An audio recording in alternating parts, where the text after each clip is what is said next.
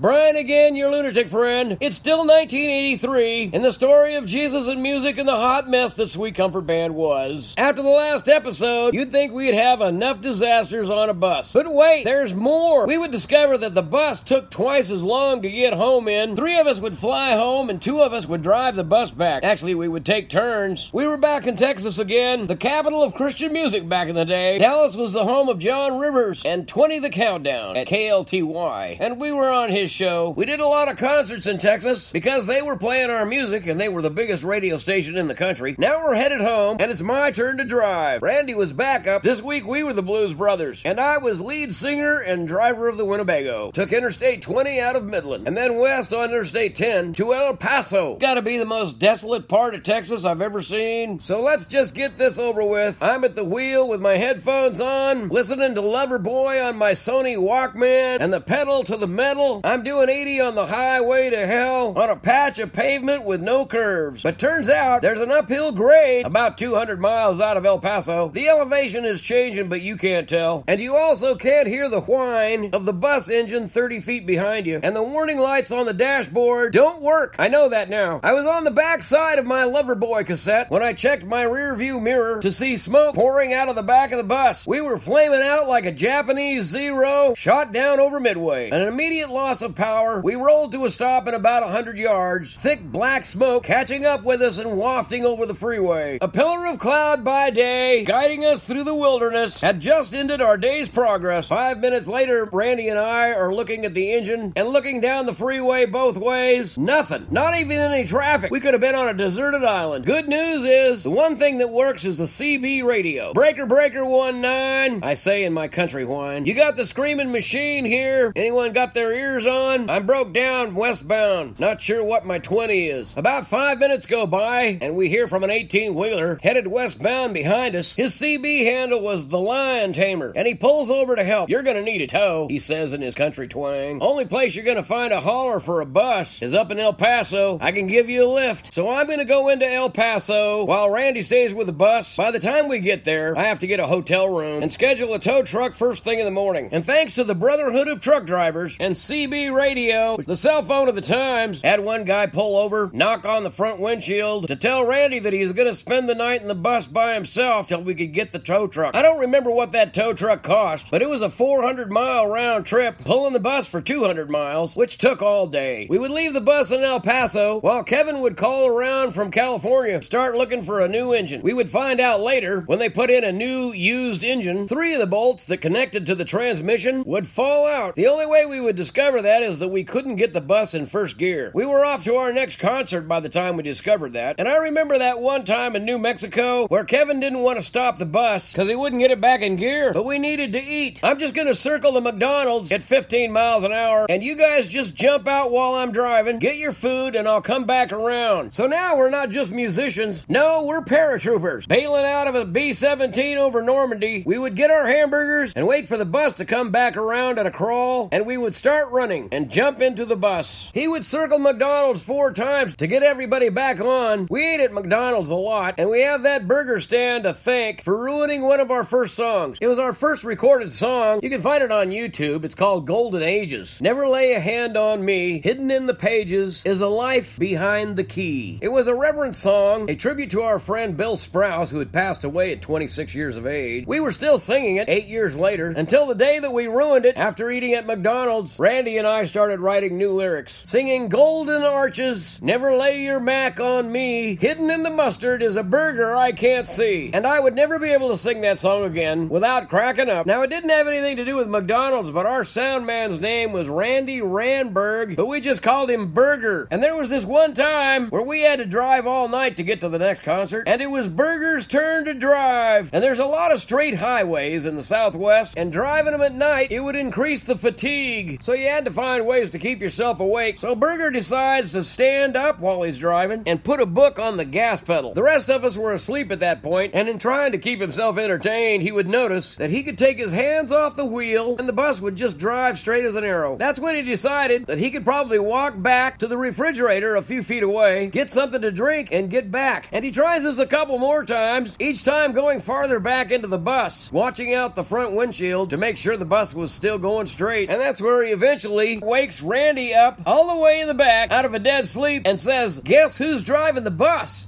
Nobody! Now, Randy never told me that story till after the tour was over. Of course, nobody knows if that's a true story or not, but it does sound like the mentality of the immature musicians that we were, even in our late 20s and early 30s. But it wasn't all immaturity. There were hours and hours of downtime where nobody said a word, spent a lot of time reading the Bible and the newspaper, and maybe a book or two between music cassettes. I was almost never inspired to write songs while we were on the road because there was a general overall tiredness that just followed you around, and after weeks on the road, that fatigue would soak into your bones. They say that the average person spends one third of their life asleep. I never counted how many years we spent driving on the road, sitting somewhere, or being in a hotel, all to do an hour and a half concert, maybe three or four times a week. But I would think it's less than 10% of 100%. Hard to imagine that we were getting anything accomplished, or that we would leave an impact. When concerts were done, we were on to the next town. We would almost never hear of any influence we might have brought. It was up to those who brought us in that would follow up with new converts to a faith in Jesus. People around church talk a lot about knowing a ministry or a work of God by the fruit that it produces, but you can't judge that too quick. You only see that one season out of four. So it's easy when you're approaching the winter of your own soul to discount your own validity. And at least for me, I was starting that season of my soul. Two years later, I would write a song about my firstborn son, and I would talk about seeing the pages fall from the calendar like leaves falling from the trees because I had just been through a fall season of my life, and in 1984 I would enter the winter of my discontent.